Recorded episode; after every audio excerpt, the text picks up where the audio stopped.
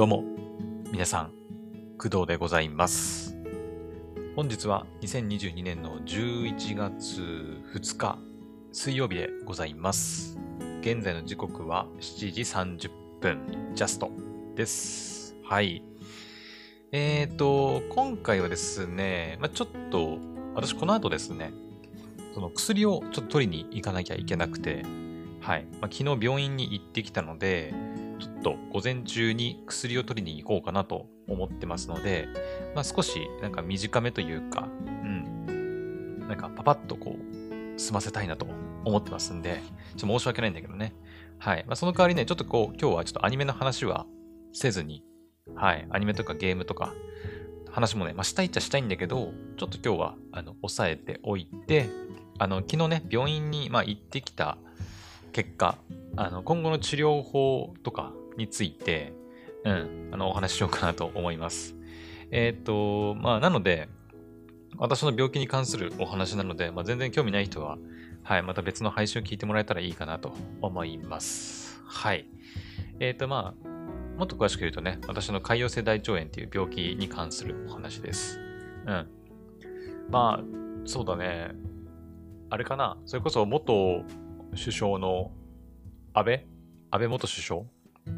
とかも、えー潰瘍性大腸炎だったりしたし、あとなんか最近ね、あのなんか陸上の選手が潰瘍性大腸炎だったっていう話は、なんかニュースで見ましたね。誰だっけな？えっ、とね、潰瘍性大腸炎の陸上選手。うん、出てくるんだよね。結構最近かな？桐生なんとかさん。陸上男子100メートル元日本記録保持者の桐生なんとかさん。なんて言うんだろう、これ。が、えっ、と、29日 YouTube 動画を公開して、えー大学2年生の時から難病の潰瘍性大腸炎を患っていたことを明らかにしたっていうふうにね、言ってまして、まあ、その方と同じです。はい。まさに同じ、えー潰瘍性大腸炎の病気を私はね、まあでもこの人大学2年生の頃からって言ってますけど、私は大学の頃は、あの、全然自覚はなくて、会社入ってからですね、会社入って1年目の、あの、本当ね、ゴールデンウィーク明けたあたりでね、うん、あの、発覚したんですけど、はい。まあ、本当にね、今患者数は結構増えてるというふうにも聞いてたりするので、うん、なんだろう、結構ひ患者さん、患者さんは多いんじゃないかなとは思いますけど、うん。うーん、まあ難病なんで、こう治療法がね、これっていう確立されてないので、まあ大変なんですよね。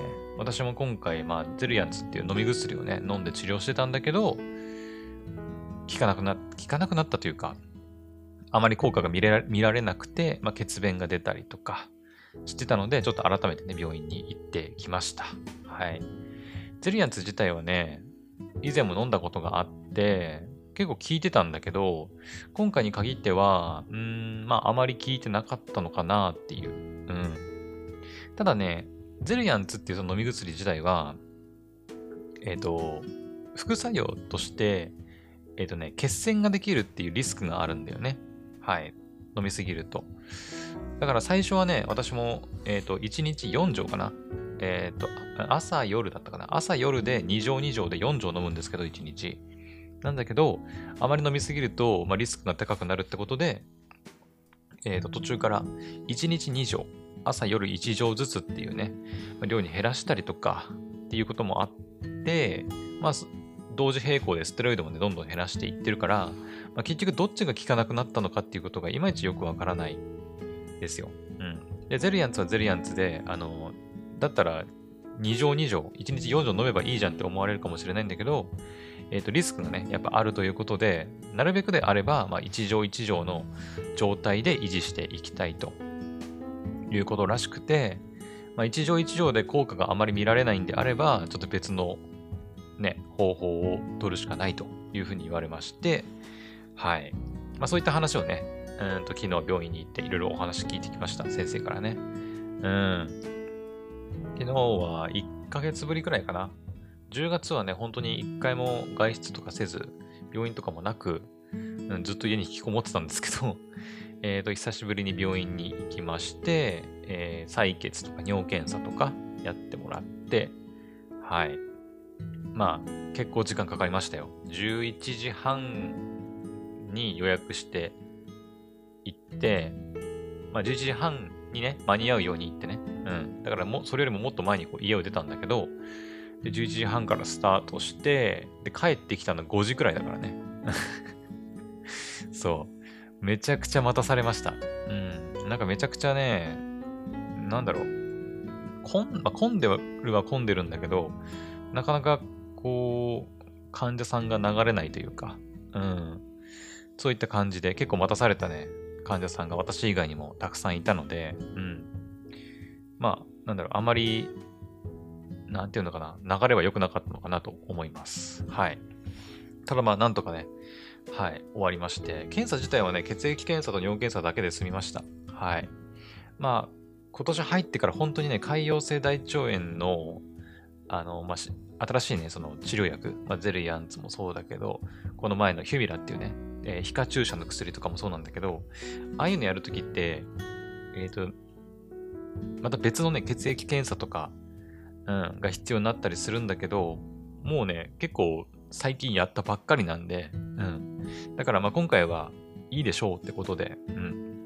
そういった特別な血液検査もなく、はい。まあ普通の定期的なあの血液検査、尿検査だけでなんとか済みました。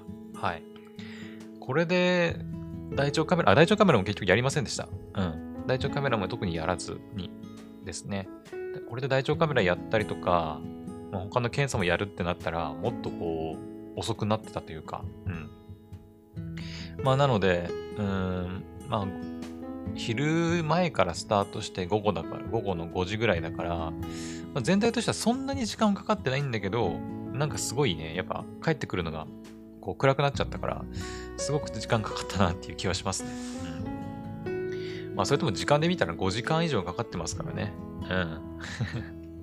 病院でやったことは大したことないんだけど、本当に血液検査、尿検査して、先生の話聞いて、だけだね。だけで、まあ、5時間以上かかってるから、ね、ちょっともうちょっとこうね、なんとかしてほしいなとは思うんだけど、まあ、病院もね、今ちょっとこう人手不足だったりすんのかな。はい。まあ、おじいちゃんおばあちゃんの数がね、とんでもないからね。うん。はい。あと、病院といえばあれだね、そういえば。あの、昨日だったかな昨日だったかな朝のニュースで。今日も朝ニュースやってましたけど、大阪のなんか病院が、あの、なんだっけ、ランサムウェアだったっけ？なんかね、あの、ウイルスみたいなやつに、ね、なあの、かかって、で、電子カルテのシステムがもう全部使えなくなっちゃってみたいなね、話ありましたけど、うん。昨日の朝そのニュースを見て病院に行かなきゃいけなく行かなければならなかった私の心情ね、おいおいおいと。おい大丈夫か？みたいなね。うちの病院は大丈夫なんか？ってちょっと思ったけど、うん。なんかビットコインをね、請求してきてるらしいけど、海外の、ね。ロシアのなんかアドレスだったかな？を指定してきたとか言ってましたけどね。うん。ただその辺の詳しいことはまだよくわかってないらしいんで、はい。ね、早く復旧すればいいなと思いますけど、今日の朝のニュース見た感じだと、まだ復旧のめどは立ってないというふうなことを言ってましたんで、わあ、大変だなと思って。うん。しかも結構大きい病院じゃなかった？大阪なんとか病院ってことは、ね、結構でかい、まあ、総合病院的な場所だと思うので、ね、緊急手術とかも、緊急手術はできるって言ったかな？って言ってたけど、うん。ってことを考えると、ね、結構大きい病院で患者さんもたくさんいてっていうことだと思うので、自分が通ってる病院でそんなことが起きたらってことを考えると、ちょっとゾッとしますね。うん。病院行ったら病院の治療を受けられなくなりましたとか言われてもさ、えーみたいな。ね。なんか、なんとかなんか紙のカルテとか使ってね、対応してるみたいですけど、うん。ほんと早く復旧したらいいなと思っております。はい。で、えーっと、まあ、その、大阪の病院の話は置いといて、うーんと、結局昨日病院行って、まあ、血液尿検査やって、で、検査した結果、まあ、やっぱりゼルヤンツが切れたのか、ステロイドが効いたの切れたのかはわかんないんだけど、まあ、状態が悪いってことには変わりはないので、血便も出てますしね。はい。だから今後の治療法をどうするかっていう話になったんですけど、まあ、一旦ね、そのいい方向に持っていく、えっ、と、再燃状態から寛解状態に持っていくっていうことで、まあ、ステロイドをやっぱ一時的にまた増やすことになりました。うん。えっ、と、まあ、現段階では、1日おきに1錠。まあ、だから1日0.5錠みたいな感じで飲んでたんだけど、それがね、また今日からかな。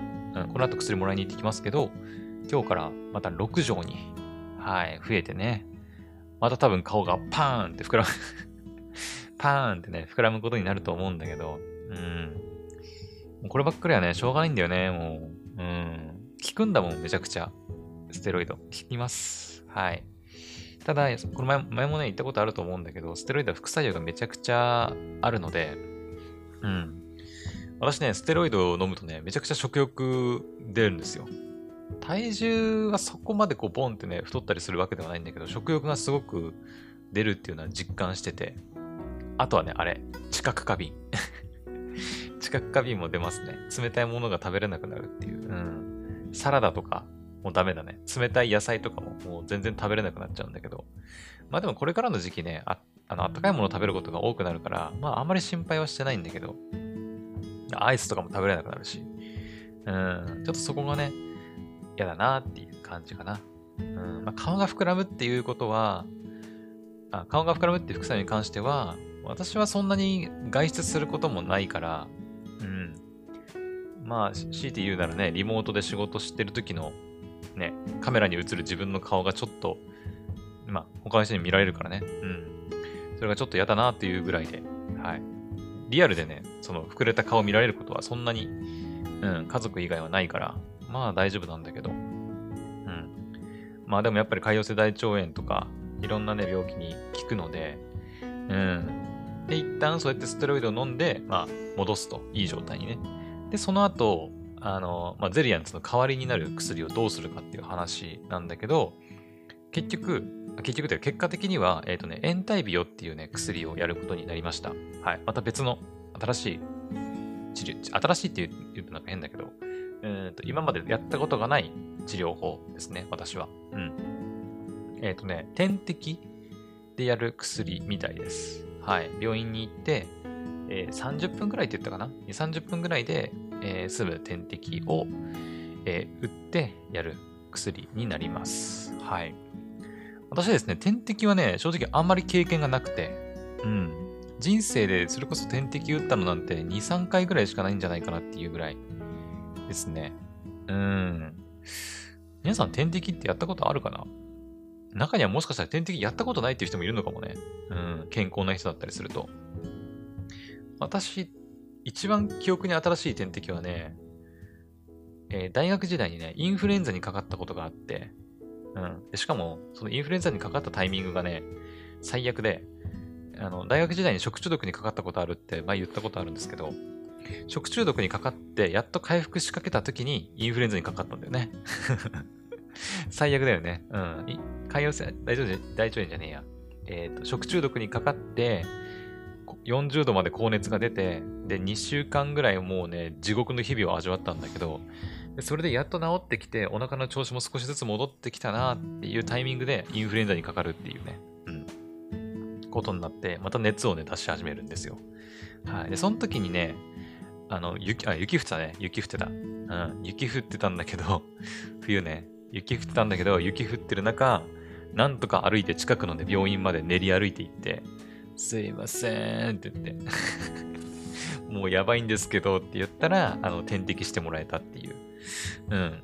なんか一番記憶に新しい点滴かなと思います。はい。まあ、それ以外にもね、なんか受けたような記憶はあるんだけど、全然覚えてないです。何で受けたかとか。うん。ね。まあ、点滴ってなんか結構デカめのね、針をこう、なんか腕だったかな？とかに刺してね、しばらくこう安静にして寝てる状態だと思うんですけど、うん。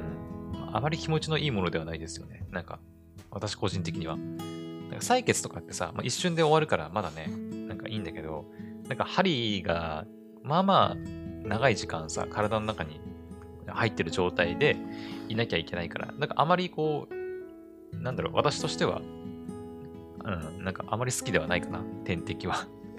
まあだけどしょうがないからね、その延滞病っていう薬をやることになりました。はい。そういえば延滞病っていくらするんだろう？毎回ね、この新しい薬を試すたびに、あの、金額をね、私は、あの、調べてるんですけど、えっ、ー、と、ね、値段とかな。まあ、実際に受けたときに、その、医療費の、あの、なんか、明細書とか見ればね、わかるんだけど、えっ、ー、とね、あ、これか、武田薬品かな？のサイトで、え、ー、と、成人には1回 300g、初回投与後2週、6週に投与、以降 8, 8週間間隔で点滴成虫、成虫？点滴ってことか。うん。で、あ、来ました。薬価は、薬の価格って意味で、薬価だと思うんだけど、えー、300mg、私さっき 300g って言った。300mg ね。あの、投与する量ね。300g はやばすぎる。10倍だから。うん。えー、っと、300mg 1瓶。27万4490円。出たー。出たー。27万だって、皆さん。やばいね。相変わらず高いね、やっぱね。うん。でもなんだっけな。めちゃくちゃ売れてるって聞いた気がするな。えー、武田薬品の最注力品で全世界売上高2000億円超えてるみたいです。はい。うん、まあいや。えー、っと、はい。27万円だそうです。やばいね。まあ、この前の、あの、ヒュミラっていう薬が1本、まあ、私の計算だと10万ぐらい。うん。って言ってたから、うん。高いね。高い高い。すごいわ。まあ、だから私は病院に行って、その、延滞日を1回打つたびに、体に27万円が入ってくるみたいなもんだよね。自分の価値が27万円、27万円、こう、ウィンってこうアップするような感じがしますけど。ね。すごいね。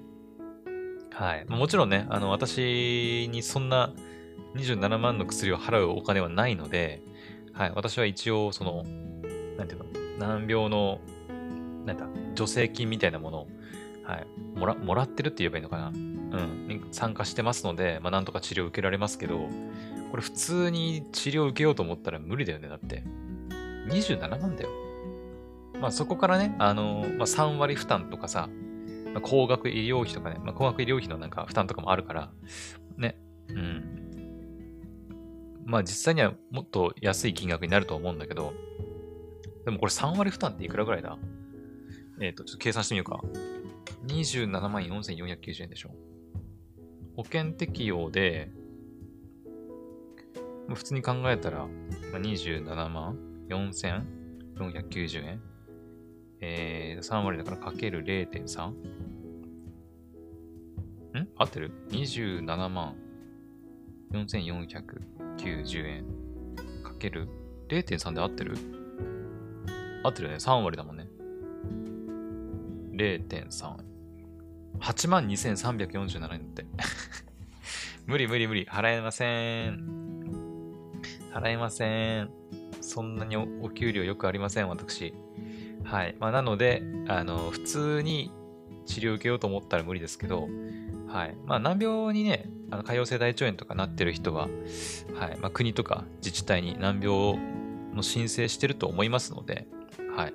まあ、いくら以上は、はい、支払いが、まあ、免除されるみたいなね、システムが一応ありますんで、まあ、なんとかね、治療を受けられていますけど、うん。やばいですね。あ あ、そうだ。あの、ちなみになんですけど、昨日ね、病院に行って初めて聞いた薬があったんですよ、先生に言われて。えっ、ー、とね、ステラーラっていう薬があるんだ、あるらしいんだけど、えー、ステラーラ、テジナーニャみたいなね。これわかる人いるのかな？テジナーニャってね、昔、誰だっけ？なんか、ちっちゃい子供の二人組がなんかやってた気がするんだけど。まあいいや。そのステラーラっていう薬があって、で、これがですね、もっとすごいんだよ。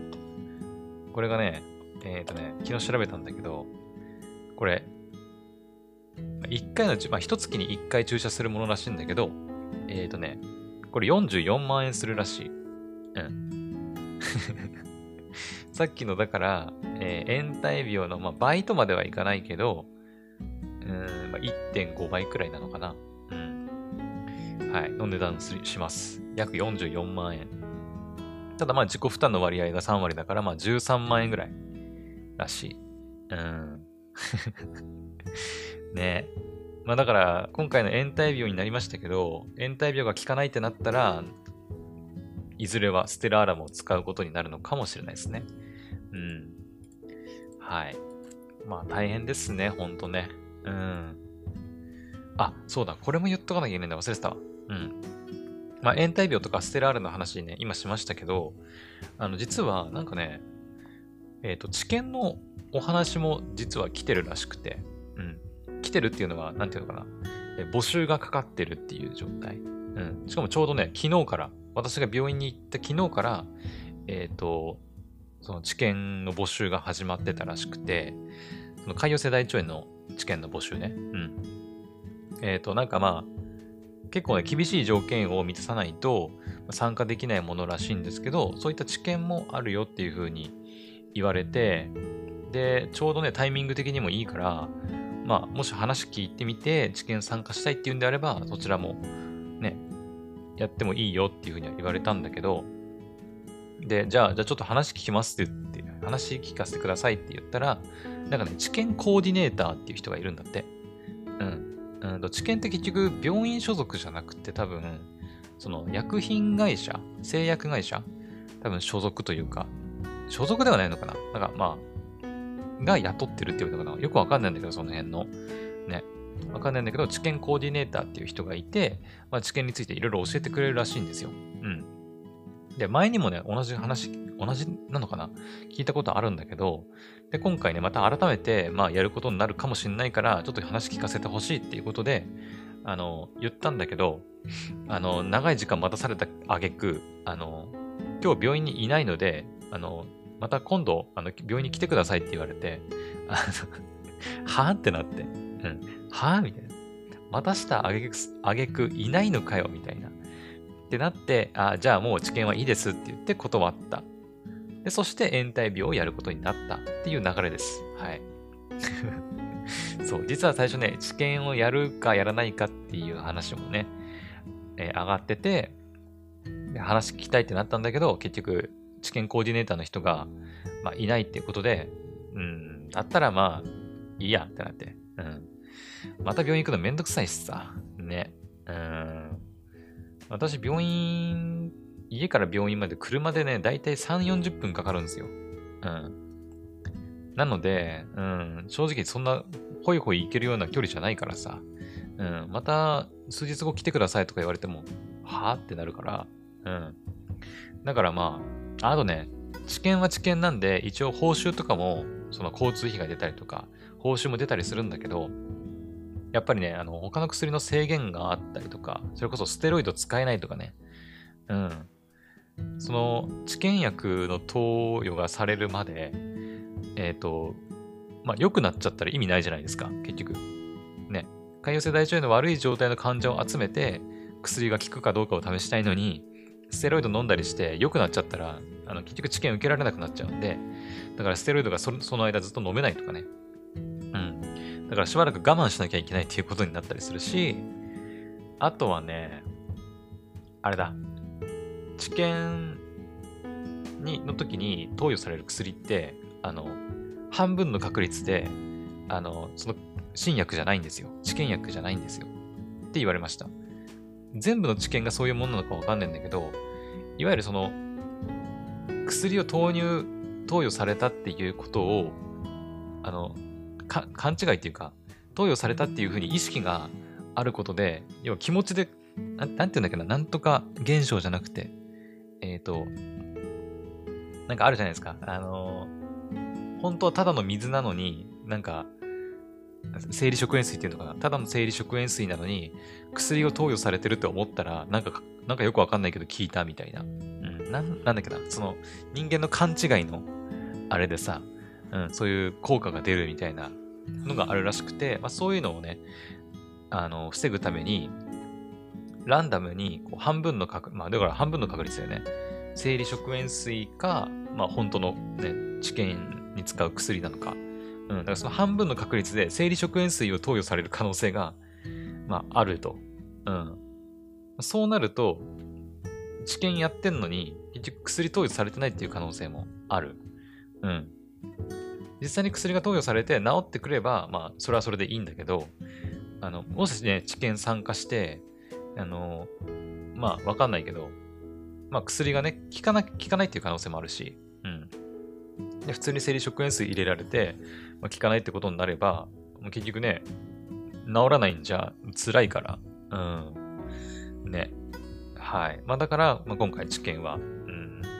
ちょっと考えたんだけど、そう、治験はね、やっぱね、タイミングとか条件とかも満たさないと参加できないし、使えない薬だから、うん。後々その薬使いたいってなってもね、希望しても使えないんですよ。うん。まあだから今ちょうどタイミングがいいっていうんであれば、いいかなと思ったんだけど、まあ治験コーディネーターの人もね、たまたまなんかいないみたいだし、うん。まあこれはなんか、うん、治験はやらない方がいいという神のおぼし飯かなと思って まあ私、神様とかそんなに信じてはいないんだけど、うん。まあそういうタイミング的な、運命的なものがあるのかなと思って はい。今回は治験はなしで、はい。普通に延滞ビオっていう薬をね、やることになりました。はい。っていうのが、まあ昨日の、まあ大まかな流れですかね。はい。まあいろいろね、薬のなんか専門用語とか出てきて、まあ、なんのこっちゃっていうことかもしれないんですけど、ね。うん。まあ、もしなんかこれ聞いてる人の中に、私のような、まあ、潰瘍性大腸炎とか、うん、クローン病とか、まあ、クローン病はね、似てはいるんだけど、またちょっと別のね、治療法になってきたりするみたいなんで、ね、あれですけど、うん、まあ、潰瘍性大腸炎の患者ね、さっきも言いましたが、少しずつ増えてる、うん、ね、みたいなんで、まあ何かしらの参考になったらいいかなと思います。はい。まあ、普段ね、私のアニメの話とかゲームの話を楽しみに聞いてくれてる方は、ちょっとね、あの、あれだったかもしれないんですけど、はい。たまにこういう回も、あの、私やりますんで、はい。本当にまあ、クドラジはアニメ、ゲーム、漫画がメインではあるけど、えー、まあ私のなんか、ちょっとした日記的な感じなんで、うん。はい。まあ、そういう配信もあるということだけ分かっていただければいいかなと思います。はい。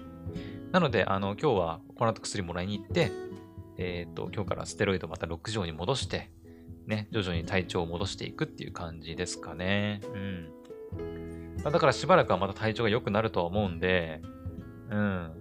まあ、11月、12月ぐらいまでは大丈夫かなとは思うんだけど、また年明けぐらいになるとね、ステロイドがまた少しずつ減ってくるから、そうなると、またね、結果というか、状態がいいのか悪いのかっていう結構微妙なところが、出てくるから、ね、年明けがまた勝負なのかなっていう気はしてますけど。はい。まあ、とりあえず年内は多分大丈夫かなとは思うんだけどね。うん。はい。年末年始ね、やっぱさ、冬休みとかさ、いろいろ楽しいイベントがある中で体調つらいってなるとね、やっぱきついよね。精神的にも。うん。なんかさ、それこそなんか年末家族集まってどっかに外食しに行こうとかさ、言ってても、いや、ちょっとね、体調悪いから俺は家で飯食うわ、みたいな感じにね、なったりすると思うんだけど、はい。ね、まあ、本当に、潰瘍性大腸炎で苦しんでる方はね、はい。まあ、すぐね、病院に行ってね。まあ、病院に行かないと潰瘍性大腸炎かどうかわかんないか。ね。うん。はい。まあ、なので、皆さんも、潰瘍性大腸炎苦しんでいる方はね、何かしら参考にしてみてください。はい。というわけで、結局ね、少しで終わらせるって言ったけど30分くらい喋っちゃいましたね。はい。私、この後病院に行って、ステロイドを飲んで、はい、体調元に戻したいと思います。で、明日からは、えー、またね、いつも通りまた配信始めて、配信始める？配信やっていきたいと思いますんで。はい。あ、あと今日はまたゲーム実況、頑張ってね、やりますんで、うん。時間結構ギリギリになるかもしれないけどね、ちょっと薬もらいに行かなきゃいけないからね。はい。まあ、でも一応やるつもりはではいますので、ヘブ版やります。はい。OK。というわけで、えっ、ー、とね、まあ、ちょっといろいろ長くなってしまいましたけど、今回の配信はここまで。それではまた次の配信でお会いしましょう。バイバイ。